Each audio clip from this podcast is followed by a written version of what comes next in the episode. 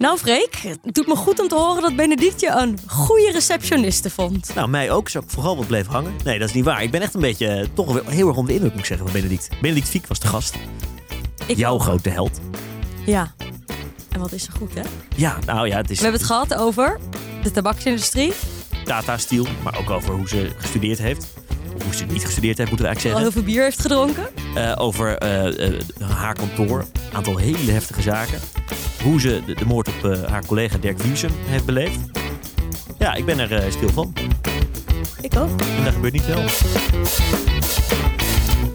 Johanna, daar heb je al de hele week zin in. Ja, dat klopt. En dat is echt waar. Een van de beste, misschien wel gewoon, nou, gewoon de beste strafpleiter van ons land. Bekend van de balpenzaak. Dino Soerel, Badr Hari, denk ik meest recent ook eh, de meeste aandacht gekregen. Mijn oude baas, toen ik daar achter de balie zat. En mijn grote voorbeeld. Ja, jouw grote voorbeeld. God, wat heerlijk. zeg. Nou ja, Benedict. Welkom. Welkom. Heel leuk om hier te zitten. Strafadvocaat. Ja, ja. Laten we even gewoon maar beginnen, want deze podcast gaat toch over hoe je je, je carrière vormgeeft met jouw studententijd. Ja. Hoe was dat? Hoe kom je van student die misschien niet altijd even gemotiveerd was en vooral in de kroeg staat, naar een van de allerbeste strafpleiters van Nederland? Meer in het café dan in de collegezaal. Absoluut. Nou, dat hebben we volgens mij Freek en ik ook gedaan de afgelopen paar jaar. Ja, nee, zeker. Nee, ik was inderdaad, denk ik, een van de slechtste studenten. Absoluut. En Dat geeft hoop voor mij ja, weer, dat- hè? ja. Nou, misschien dat ik het nooit... Ik, ik ben heel ambitieus in wat ik doe voor een cliënt. En als ik dus een cliënt heb die mij met grote ogen aankijkt en zegt: U moet het voor mij gaan doen, dan ga ik daar 100% voor. Maar ik vind dat studeren en eh, ja, de beste of een goede student zijn, dat vond ik super oninteressant. Dus dat deed ik niet zo. Dat deed ik eigenlijk helemaal niet. Ik heb Maar mijn dan vond eerste je die jaar. studie ook toch helemaal niet leuk? Nee, ik vond het oninteressant. Niet inspirerend. Ook strafrecht toen, de strafrechtvakken? Ja, dat vond ik iets interessanter. Maar dan nog miste ik heel erg, achteraf kan ik dat zeker beoordelen, heel erg de jus van de praktijk. En dat is met niets te vergelijken, in ieder geval niet met een studie. Dus dat is zo anders. Maar hoe kwam je dan daar wel? Want je, je had dus geen, je had niet, dit is mijn roeping, helemaal niet. En vervolgens ben je iets gaan doen waar je totaal... Nee, nee, nee. Kijk, ik wilde natuurlijk, ik wist niet wat ik wilde gaan doen. Dus ik dacht, laat ik maar rechten gaan studeren. En mijn ouders waren ehm, eh, niet ambitieus voor hun kinderen. Die dachten, die komen er wel. Dus ook een beetje een, misschien een, ja, een, eh, een trekje van bevoorrechte mensen. Want Ja. ik moet wel zeggen dat ik uit een bevoorrecht gezin kom. Maar die hebben mij ook helemaal niet gestimuleerd. En ja, ik ging met mensen om die ook allemaal niet eh, gemotiveerd en eh, ja, die ook ja, van alles deden behalve studeren.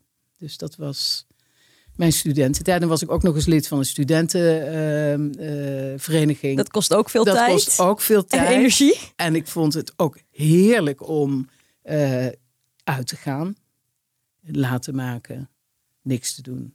Heerlijk. Er kwam er een omslagpunt. Heerlijk. Op een, gegeven moment was je, op een gegeven moment was je klaar. Op een gegeven moment was ik klaar. Ik heb zelfs nog een beurs geregeld op enig moment. Ik denk, hoe kan ik een beurs regelen voor Parijs?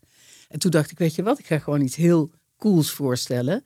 Een rechtsvergelijkend onderzoek tussen cassatie in strafzaken in Frankrijk en cassatie in strafzaken in Nederland. En ik vond het zo'n saai onderwerp. Ik denk, nou, dat wordt nooit een beurs. Maar dat werd wel een beurs. En mocht je wel naar Parijs. toen mocht ik naar Parijs en daar heb ik een half jaar gezeten. En daar heb ik ook een heerlijke tijd gehad, maar niet gestudeerd. Heb ik van alles in de Sorbonne heb, ben ik gaan kopiëren. En dat heb ik toen gedaan toen ik terug was in Nederland. Nou, Klinkt als een goede Heerlijk studententijd. leven, ja. heerlijke studententijd, absoluut. Ja. Is dat anders Ja. als je nu naar jonge mensen kijkt die bij jou stage lopen op kantoor? Of naar, naar je hebt zelf ook kinderen studerende leeftijd. Nou, die zijn alle twee afgestudeerd? Is het heel erg veranderd? Ja, Eh, ik vind wel dat het anders geworden is. Nou was mijn jonge jaren advocatentijd ook wel echt een droomtijd, moet ik zeggen. Hè, toen ik begon met werken, nou, eh tijdschrijven, niet interessant. Wij hoefden dus totaal geen administratieve werkzaamheden te doen. Wij konden alleen maar werken. En dan had ik ook nog eens kantoorgenoten die ook van een drankje hielden, s'avonds. Dus uit eten veel, eh, daarna een borreltje drinken. eh, ongelooflijk veel plezier maken ook. Hele spannende en leuke zaken direct. Dus ik viel met mijn neus in de boter. En ik bleek ook gewoon een advocaat te zijn. En dat had ik niet van mezelf verwacht, eigenlijk. Maar dat heb ik wel heel erg in me.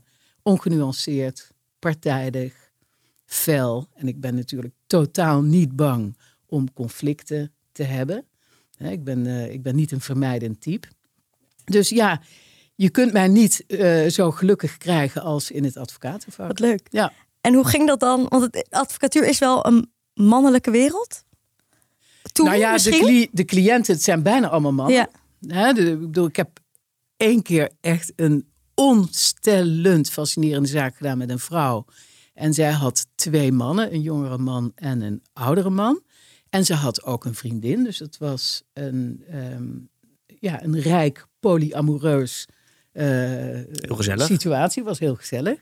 En daar is in ieder geval eh, sprake geweest van een situatie dat haar vriendin haar minnaar, betaalde minnaar, had vermoord. En zij wilde de sporen uitwissen. En tijdens het uitwissen van de sporen, eh, en dat deed ze met vuur, is ehm, die eh, flat in de hens gegaan. Toen is zij behoorlijk verwond en eh, aan haar verwondingen uiteindelijk ook overleden. En toen is die vrouwelijke cliënte, die is toen bij mij gekomen met de vraag: doet u ook in ongelukken? En die kwam dus met dit onvoorstelbare verhaal. En zij werd toen aangehouden, natuurlijk omdat de politie ook dacht dat zij betrokken was bij die moord op die man die verbrand is tijdens het eh, uitwissen van, of die helemaal vergaan was tijdens het uitwissen van de sporen. En de, haar overleden vriendin. En toen is zij met haar vriendje eh, aangehouden. Dus dat was. Dat zijn nog eens de werkdagen. Dit soort Dat, zaken. zijn, dat, wa- dat was wel een zaak, ja. En de- vanaf het begin kreeg je dit soort dingen gewoon op je bureau? Of, of, of begin? Nou ja, ik weet nog, ik- die eerste vraag. Ik was net, ik was net stagiair. En ik zat natuurlijk wel op een eh, pittig kantoor. Dus ik werd gebeld door die vrouw. Doet u ook in ongelukken? Dus ik ging haar smiddags beneden ophalen van de bank. Ze zat te wachten in de spreekkamer. En ik dacht, nou, ongelukken. Dus dat, ik, dacht, ik dacht gewoon een verkeersongeluk.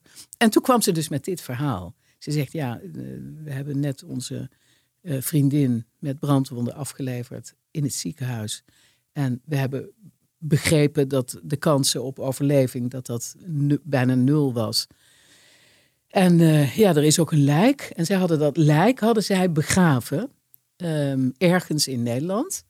En niet iemand zei, Benedict, je bent eh, advocaat stagiair, nou, ik heb die zaak samen met een eh, partner gedaan. Maar, maar wel gedaan. wel gedaan. Ja. Ja, direct. Ja. Zegt het ook iets Ja. over de advocatuur of over jouw kantoor toen, denk je? Of over gewoon het werk? Je, Ehm, dan, je wordt er niet, je, want wat doe jij als dit nou zou gebeuren bij een jonge advocaat stagiair bij jou? dan zou ik hem ook, dat zou ik samen doen met de Ja. stagiair. Ja. Ik zou niet zeggen van, nee, sorry, jij doet niet mee. Ik zou zwaar begeleid, Ja. eh, zou ik de stagiair wel de kans geven om ja, deze zaak te doen. Zeker. En het was een kantoor, het was een echte collectief, toch? Dat, waar Wij, waren, wij stonden ook krakers bij. Daar hebben we ook Activistisch kantoor. activistisch de kantoor. van deze wereld. Ja. Ja, ja geweldig. En eh, ook daar hebben wij ook avonturen in meegemaakt. Want ja, mijn leven bestaat, vind ik, op werkgebied uit een groot, eh, ja, een aaneenreiging van eh, spannende, ja, spannende ervaringen die je hebt. En die ik heel serieus neem overigens, dat begrijp je. Ehm, maar we hadden met die, in die krakerswereld stonden wij een aantal krakers bij. En er was één kraker die werd ervan verdacht dat hij met de politie sprak. En we wisten ook dat een deel van de, van de heavy krakers scene, die waren op zoek naar het dossier van die kerel die wij als kantoor bijstonden. En hij, hij sprak met de politie, dus hij, hij klikte eigenlijk. Ze waren bang dat hij Ja, klikte. bang dat hij klikte. En wij wisten via bronnen dat wij misschien bestormd zouden worden. En ik zie mij nog staan. Dat in jullie als kantoor, als kantoor. bestormd zouden Dus ik zie mij nog staan en de, de bel gaat. En ik zie de secretaresse, die zie ik de deur openen. En voordat we het wisten, stond het hele kantoor vol met krakers. Ik denk 100 of 80. En we werden allemaal, wij moesten allemaal blijven waar we waren. We werden gewoon gegijzeld. En toen is er een doorzoeking geweest van ons kantoor naar dat dossier. Maar wij hadden dat dossier al lang ergens buiten ondergebracht. Dus ze hebben dat dossier nooit gevonden. Het is mij nooit overkomen hoor trouwens in die eh, jaren achter Ja, bij jou kantoor. maar dat was Toen ook Freker een werkte was het al een stuk rustiger geworden. Was Freek een goede werknemer? hele goede werknemer. Uitstekend. Uitstekend. Maar het, het, het, het- je zegt het is een eenreiging, een eenreiging van, van, van bijzondere momenten. ja, Je komt dus nooit dat je dan denkt, nou dit was wel een hele saaie dag.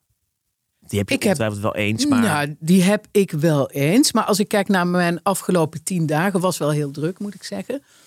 Heb ik drie hele heavy, ehm, hele intense levensdelictzaken gedaan.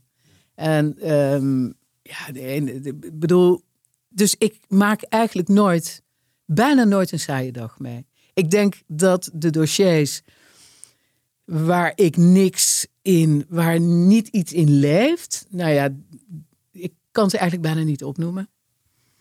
Klinkt als een Dus het fantastische is- baan. Ja, het is een heerlijke baan. Maar, goed, je moet er ook in groeien. Hè? Ja. Je hebt het niet 1, 2, 3. maar tien, Ja. drie, drie, ook zaken en vooral praktisch, drie levensdelictzaken met allemaal aparte dossiers. Ja, dat was ook wel heavy hoor. Deze. Ja. Ik ben ook wel een beetje moe. Ja, bedoel, je goed, ziet ja. het niet via de podcast, maar ik heb vermoedelijk wel wat kregen. Ja, denk Nou, wij ik. zien het ook niet. Hoeveel van jouw tijd zijn nog dit soort, noem ik even klassieke ehm, eh, st- strafrechtszaken? Omdat natuurlijk het publiek je de afgelopen jaren ook veel meer is gaan kennen als de sigaretten, Tata. Bijna een nieuw rechtsgebied ontwikkelen, toch? Dat je Ja, dat was ook heerlijk. Of dat is eh, ontzettend belangrijk. Vind ik echt Ja. eh, een, een, een hele belangrijke compensatie. Ook van de frustraties die je. Hè, want ons vak is behalve boeiend en meeslepend ook heel frustrerend. Hè? Ja. Want Want het OM? het OM eh, is wat scherper. Hè, opereert wat scherper ehm, eh, aan de wind, zeg je dat op een boot? Zelf wat scherper aan de wind, Oh, toch? Maar goed, nou, goed. ik ga jou niet verbeteren. Ehm, maar ehm, nou ja, in ieder geval, eh, de frustraties die zijn er natuurlijk ook. Als je, prachtig, als je denkt een prachtig punt te hebben en de rechtbank, ja, die sabelt alle verweren neer en komt tot het volgen van de eis van de officier van justitie. Ja, dat is ook frustrerend. Maar neemt niet weg dat als je ehm, er alles uit hebt gehaald, ja, dan kan ik daar ook nog wel enigszins mee leven. Maar er zit in jou en in het hele kantoor een enorme ja, strijdlust sowieso. Maar er zit ook wel wat ehm, eh, een soort professionele woede. Het is altijd, iedereen is beleefd, maar het is ook wel van we hebben er zin in. We gaan, een- we gaan, een, Ja, we gaan- we gaan er tegenaan. We gaan het OM een lesje leren. En het, Ja, O- het ja, OM nee, doet het zeker. d- terug, want die gooien om vijf uur op vrijdagmiddag nog een heleboel, heleboel over de schutting voor maandag negen uur 's ochtends. Dat je denkt, waar, hoe moet dit nou zo? Mhm. Dat is ook erger geworden, die sfeer. Nou ja, we zijn af en toe een beetje cynisch. Ik probeer daar altijd wel eh, tegen te waken. Want cynisme is heel aproductief. Dat is volgens mij een hele nare, vervelende emotie. Ehm, maar ja, je moet, eh, eh, je moet ontzettend alert zijn en kritisch om eh, juist die oprukkende overheid een beetje tegen te houden. En het Openbaar Ministerie hè, niet de ruimte geven om de mogelijkheden zodanig te pakken dat je denkt van nou is dit nog wel binnen de getolereerde bevoegdheden van de wet. Ja. En eh, dus daar zijn we wel heel kritisch op. Maar we, we inspireren elkaar. Ja, maak Ja. je daar zorgen om? Over ja, waar we heen gaan als Nederland binnen onze rechtsstaat? Met de verharding, met de hogere wordende straffen, met de VI-regeling die is Ja, afgeschaft. zeker. Zeker. Zeker. Er is ook, het is volgens mij. Kijk, je hebt in de geschiedenis zie je altijd eh, bewegingen. Hè? Eh, Dat, dat er eerst heel ehm, soepel en humaan aangekeken wordt tegen de rechten van een verdachte, het individu, tegen een overheid die te veel macht heeft. En dan zie je ook langzaam, hè, in de geschiedenis zie je dat ook, dat dat weer in het tegendeel omgebogen kan worden. En we zitten nu denk ik wel op de pieken van wat een overheid zou moeten willen. Ja. En daarom vind ik het ook heel interessant om op dit, op, op dit moment mijn werk te doen. En daar ook een tegenhangend geluid tegen te kunnen maken. Maar dat is, een, dat is een politieke realiteit. We hebben gewoon al heel lang, natuurlijk, als het gaat vanuit Den Haag, is het, is het verhaal richting verdachte Mhm. eh, eh, en de veroordeelde streng, strenger, streng. Mhm. Met zo'n voorwaarde. Dus mensen zitten langer vast, Mhm. wordt hoger gestraft, rechterstraffen hoger. ja, Eh, maar het zit dus ook in de organisaties die het samen moeten doen. Want ik, ik weet ook, ook polarisatie veel, hè? Ja, ja, maar ja. ook binnen, zelfs binnen toch vrij keurige eh, mensen die, Mhm, die eh, mhm. elkaar altijd netjes toespreken. Ook Mhm. bijvoorbeeld in zo'n grote zaak als, nou, doen dan jouw kantoorgenoten. Taggi liep ook, liepen ook eh, RC-kwesties helemaal uit de hand bij rechters die ook helemaal, is die druk gewoon niet op de hele keten te hoog. Ja, nee, maar de- kijk, ik denk dat de, de Marengo-zaak, Ja. dat is een totaal aspecifieke zaak. Daarin is zoveel gebeurd en zoveel ontspoord. En daar is iedereen zo van geschrokken, dat alles wat daarover gezegd wordt niet representatief Nee. is voor alles. Maar het heeft wel een enorme verharding eh, van eh, de hele rechtspleging veroorzaakt. En we merken ook wel, en we hebben drie cliënten in die zaak, dat, ehm, ja, dat het onvoorstelbaar is hoe eh, wantrouwig iedereen ten opzichte van iedereen staat. Nou ja, en de shock die we zelf hebben moeten verwerken, dat een collega van ons vermoord is. Nou ja, dat was de boerengetuige, Dirk Wiersum. eh. Ja, dat is gewoon verschrikkelijk geweest. Vreselijk. Peter R. de Vries, nou echt een shock. Ja. Ik bedoel, ik was niet zijn grootste vriendin, maar... ehm, Nee.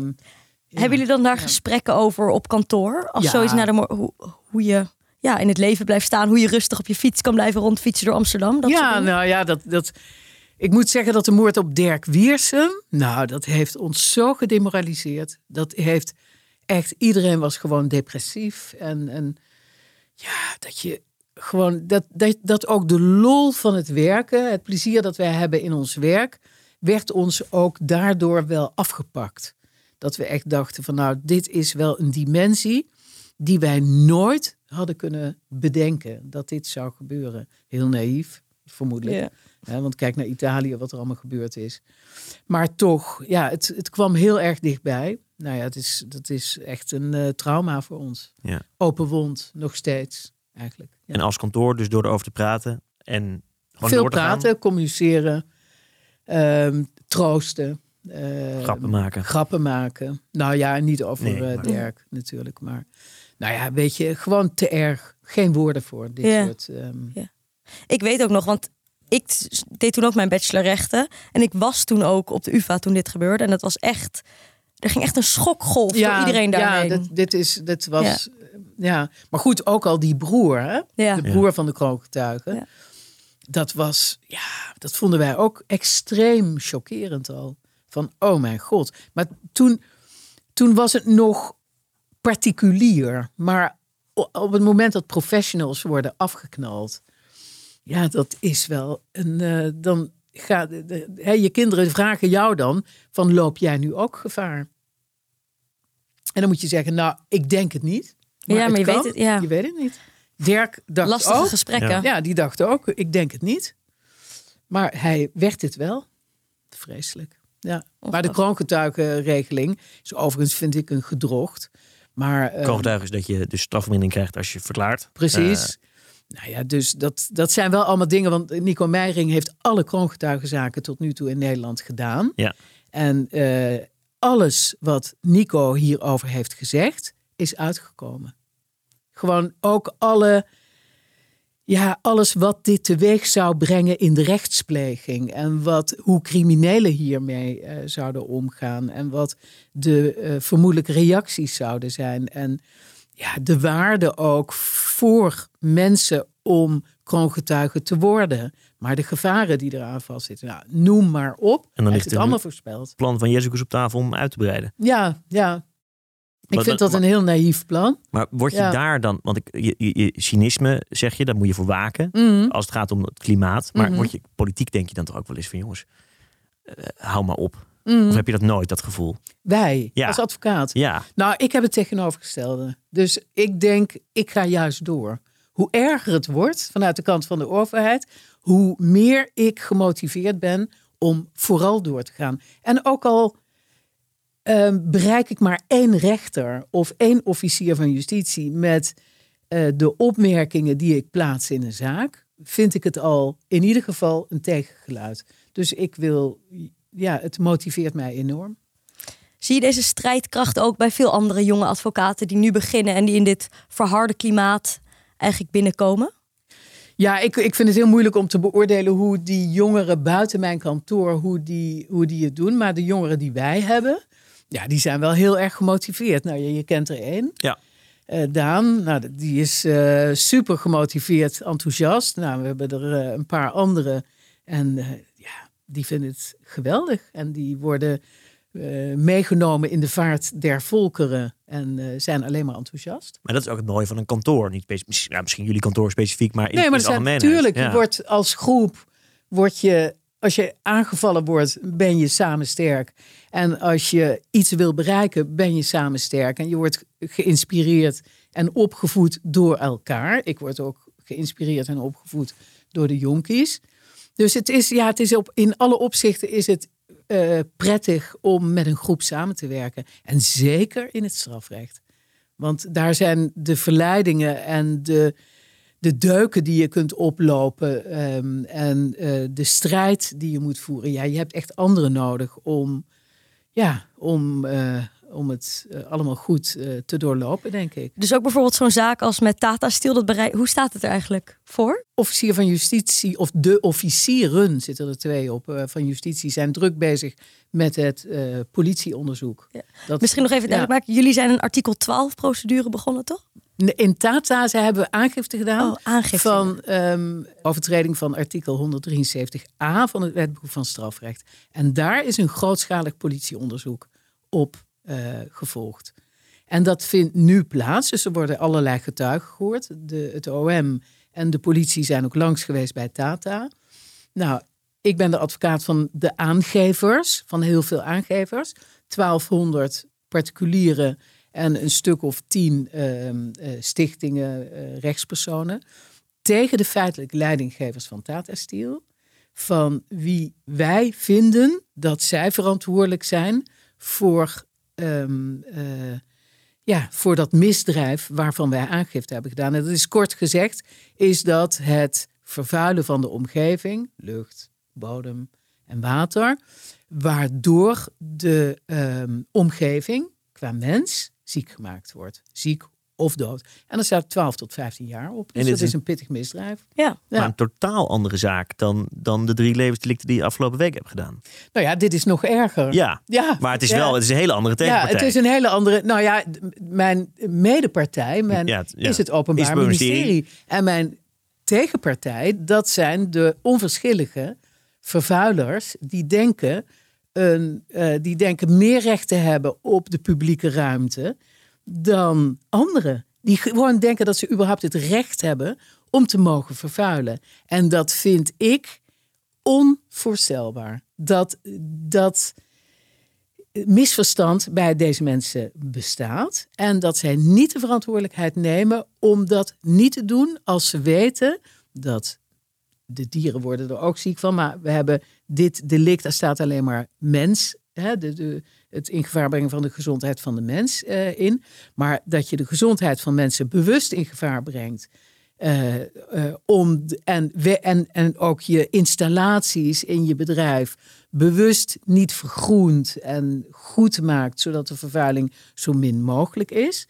Ja, dat vind ik behoorlijk misdadig als je dat opzettelijk doet. Ik ook. Ja. Hopelijk is dit het begin van meerdere zaken. Wat we toch ook hebben gezien het. bij Milieudefensie ja. tegen Shell. En nu ook in andere landen worden ja. daar de oliemaatschappijen aangeklaagd. Ja, civiel. Ja. En dit is straf. En waarom vind ik het zo interessant om dit strafrechtelijk aan te pakken?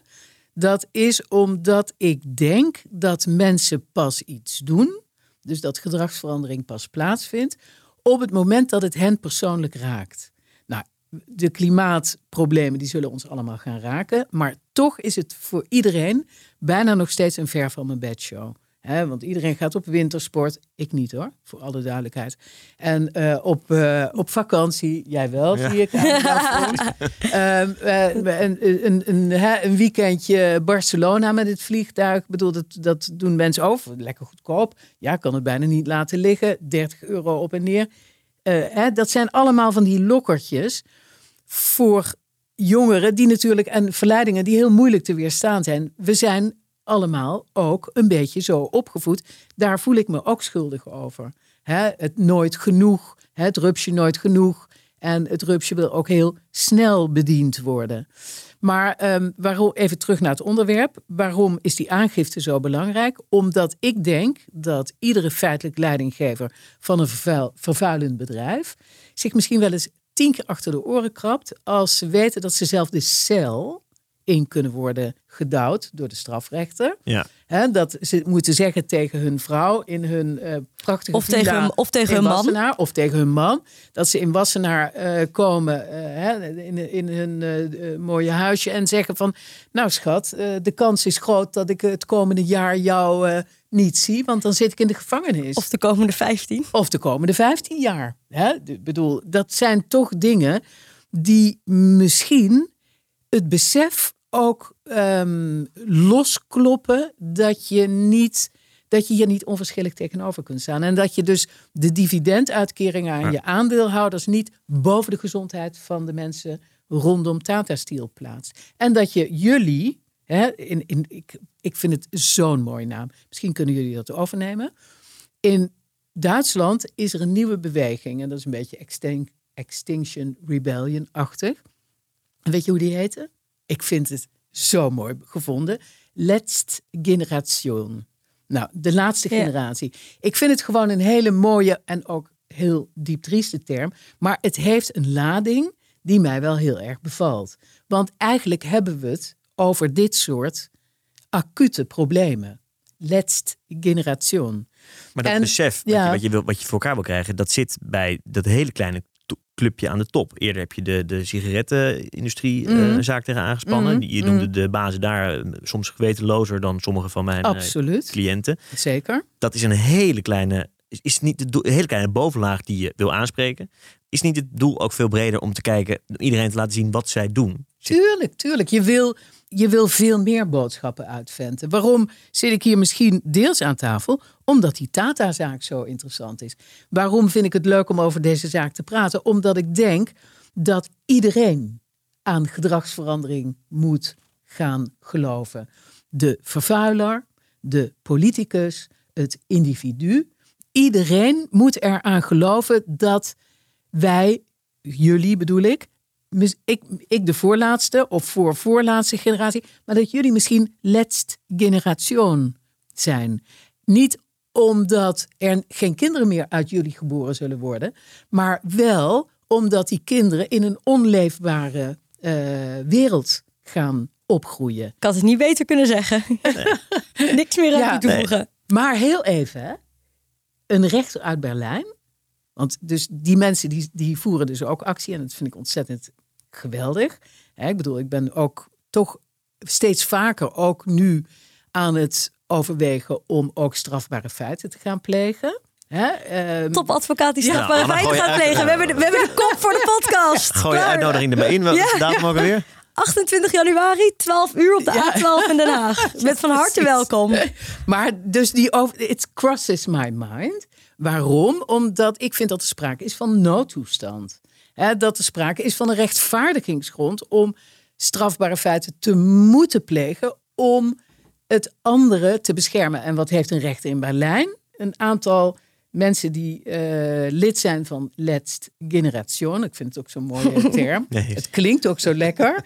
Dat deze eh, mensen die zijn vrijgesproken omdat de rechter het een rechtvaardigingsgrond vindt en het hogere belang gewoon eigenlijk een eh, uitstekend excuus vindt om die strafbare feiten te kunnen plegen. dus Het is in Nederland. laatste uitspraak hier. eh, Ja, inderdaad. Ja. Beter dan twee maanden cel voor Ja, ja zeker. jezelf tegen een glaspaat Ja. aanplakken. Nou ja, het ontbreken van de materiële wederrechtelijkheid. Dat is eigenlijk het verweer strafrechtelijk dat gevoerd moet worden. Ja, ik vind het geweldig. Maar je- Berlijnse je recht. zei ik overweeg om het te gaan eh, eh, Mhm. doen. Je- je- je- je, je, je vak weer. Nou, ik zou het wel even melden bij de deken. Hè, ik zou Wat denk je dat de deken dan zou zeggen? Is- Ik, zou, ik, denk dat de deken dit afraadt. Ik denk dat de deken zelf ook niet zo snel op de A12 eh, dit zou doen. Ik denk dat de deken het afraadt, dat denk ik. ik. Ik weet niet eens wat mijn kantoorgenoten ervan vinden. Eh, maar nou ja, ik ben wel bezig aan een denkproces. Dat klopt. ja. En tot dan blijf je het strafrecht als middel ehm, eh, gebruiken. Instrument. Instrument gebruiken om, om, om, om eh, ja, de, deze maatschappelijke verandering tegen te gaan. Ik vind, ehm, kijk, als je de gedachte erop loslaat dat gedragsverandering, en dat merk ik in eigenlijk bijna alles, hè, iemand die longkanker krijgt, die stopt met roken. Behalve als je opgegeven bent. Maar als je nog een kans hebt, dan zal die stoppen met roken. Dus gedragsverandering is heel moeilijk te bewerkstelligen. We hebben ons brein reageert eigenlijk alleen met gedragsverandering op een heel eh, ja, op iets wat je heel direct raakt. Je kinderen gaan eraan, of je gaat er zelf aan, of iemand van wie je houdt gaat eraan. Uh, of er is een gevaar dat je direct uh, merkt. En dat is, um, ja, dat is bepalend voor hoe mensen mogelijk iets gaan doen. Dus je moet altijd, denk ik, zoeken naar methodes om dat brein in beweging te krijgen. En dat krijg je dus niet door boetes. Want dat verdisconteren ze natuurlijk allemaal in de prijs van uh, het staal dat ze verkopen. Ja, weet je, dat is allemaal, dat, dat raakt hen persoonlijk niet. Dus, dus pas als je de gevangenis bijna in moet, ga ik denk nadenken. het wel. Ik denk het wel. Ik heb ook met het Openbaar Ministerie in de, uh, in de aanloopfase naar de Tata-aangifte, heb ik ook gezegd, ik heb geen idee of het van invloed is geweest, vermoedelijk niet. Maar ik heb wel gezegd, ik zeg luister, door deze aangifte en stel dat het een vervolging wordt, dat ze ook daadwerkelijk vervolgd worden. Ja, je bespaart jezelf als overheid, als openbaar ministerie, bespaar jezelf ook een hoop werk. Want de uitvoerders of de feitelijk leidinggevers van vervuilende bedrijven, die zullen er echt wel voor zorgen dat ze niet die baaiers ingaan. Dus ik denk dat het speciaal preventieve eh, aspect, een van de strafdoelen, en het generaal preventieve als uh, strafdoel, ja, dat dat wel gehaald wordt door deze vervolging. Dus geen andere bedrijven die nu op het lijstje staan om vervolgd te worden? Nou, als dit gaat lukken, dan uh, staan die zeker op het lijstje. Ja. Ja. Shell bijvoorbeeld, met Shell. een nieuwe gasvelden ook in de Noordzee, die aangeboord gaan worden. Bijvoorbeeld. Shell, maar ook uh, Schiphol. Kan Schiphol. het zijn dat je praktijk ooit alleen maar dit wordt? Ik zou het heerlijk vinden. Is het ook omdat je dan, ja. uh, omdat, je, omdat je gewoon met een andere partij werkt? Je weet, weet je, zo'n die tabaksindustrie die heeft natuurlijk de grootste houten methode qua advocaten die ja, ze inhuren. Ja. Jij daar tegenover, is dat het ook? Of waar zit het met dat in? Nou ja, het, het roept natuurlijk wel enige strijdlust in me op. Hè? Als ik geconfronteerd word met uh, Goliath en Ja. ik me David voel, nou, dat, uh, dat, dat roept altijd wel iets in me op. Maar ik vind het ook, ik denk ook dat het inspirerend zal zijn voor advocaten in het buitenland. Hè, dat voorbeeld doet volgen en dat je dus um, ook wel een soort uh, sneeuwbaleffect uh, Ja. kunt bewerkstelligen. En ik denk ook dat het inspirerend is voor een hele nieuwe generatie studenten. Want ik dacht toen ik recht ging studeren, ja, wat kan ik eigenlijk? Ik kan naar de Zuidas toe of ik kan criminelen gaan verdedigen. Mhm. Een beetje gechargeerd, maar... En er nu, zit niks tussen. Ja, en nu is er Ja. Mhm. een soort van een heel nieuw iets met maatschappelijk relevante dingen die je kan aanpakken via het recht. Ja, dat is heel inspirerend en Ja. leuk. En ik denk ook dat het moet. Ik denk dat namelijk als je, want ik ben echt persoonlijk heel erg begaan met het milieu en het klimaat. En ik weet zeker dat er iets moet gebeuren. Om te vermijden dat mijn kinderen en jullie generatie echt letst generatie worden. Dus er moet iets gebeuren. Je zei, ik zou het het liefste doen. Wat, wat, Wat? houd je? Nou, alleen maar je bezighouden met, met Ja, grote nou ja, weet je, je doet het ook. ehm, het is natuurlijk eh, moeilijk te bekostigen Ja. voor veel mensen. Ehm, en eh, mijn hart ligt ook bij het communestrafrecht, maar dat zou ik er ook wel bij kunnen doen. Ehm, maar dat, dat ene aspect, ja, ik ben ook onderdeel van een bedrijf waar ik ook iets zal moeten inbrengen. Ja. Dus dat is wel eh, een dingetje, ja. ja. Ga je jezelf verdedigen als je wordt opgepakt bij een klimaatdemonstratie? Nee, dan zou ik natuurlijk gewoon een advocaat kiezen. Een leuke die mij, kantoorgenoot. ja, een leuke kantoorgenoot die dat geweldig vindt. Ja, nee, zeker. Ja, ja. Staat die de afspraak? 28 januari. A12. Ja, A12 in Den Haag. Mag je mee? Ik ga het eens even bespreken op kantoor. Ja. En, En met de deken. En met die- en die Misschien wil de deken. deken ook wel Ja, mee. misschien wil de deken mee. Met zijn superlijn. ja. Nou, wat ik wel denk, en misschien dat, eh, ja, ik drop het altijd maar een beetje. Ik denk dat er iets zou moeten zijn waardoor het individu erin gelooft dat zijn of haar eh, individuele actie ook uitmaakt.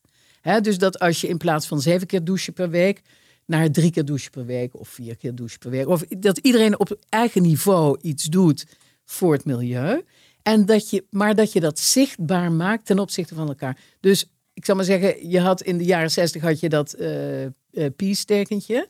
Um, een stukje stof, ik noem maar wat, wat zichtbaar is. Waardoor je denkt, oh, dat zijn ook mensen die op hun manier kleine bijdrage leveren uh, om ja, maar kijk, wij kunnen wel bijvoorbeeld minder gaan ja. douchen. Maar het echte probleem is dus waarom we naar de A12 toe gaan, is dat er meer dan 48 miljoen euro aan fossiele subsidies wordt verstrekt. Tuurlijk, tuurlijk. Dus daar zit echt die grootschalige verandering. Tuurlijk, dus daar dat moeten we de straat zo. op. Dat is ook zo. Dat ja. is ook zo. En uh, ja, ik bedoel, het meedenken in actiemodaliteiten. Uh, nou ja, dat, dat, dat lijkt me ook heel, een hele creatieve bezigheid. Is wat zou je dat ook nu gaan doen als je nu zo afstuderen denkt? Oh, zeker. Zeker. Adviseer je het ook jonge mensen die net... Nou ja, ik bedoel, als je vecht voor je toekomst, natuurlijk moet je dat doen. Natuurlijk. Je moet. Je moet. Het is helemaal niet een keuze, je moet. Ja, Niks meer perfect. Ja. Benedict, dankjewel. Dankjewel. Oké, okay, graag gedaan.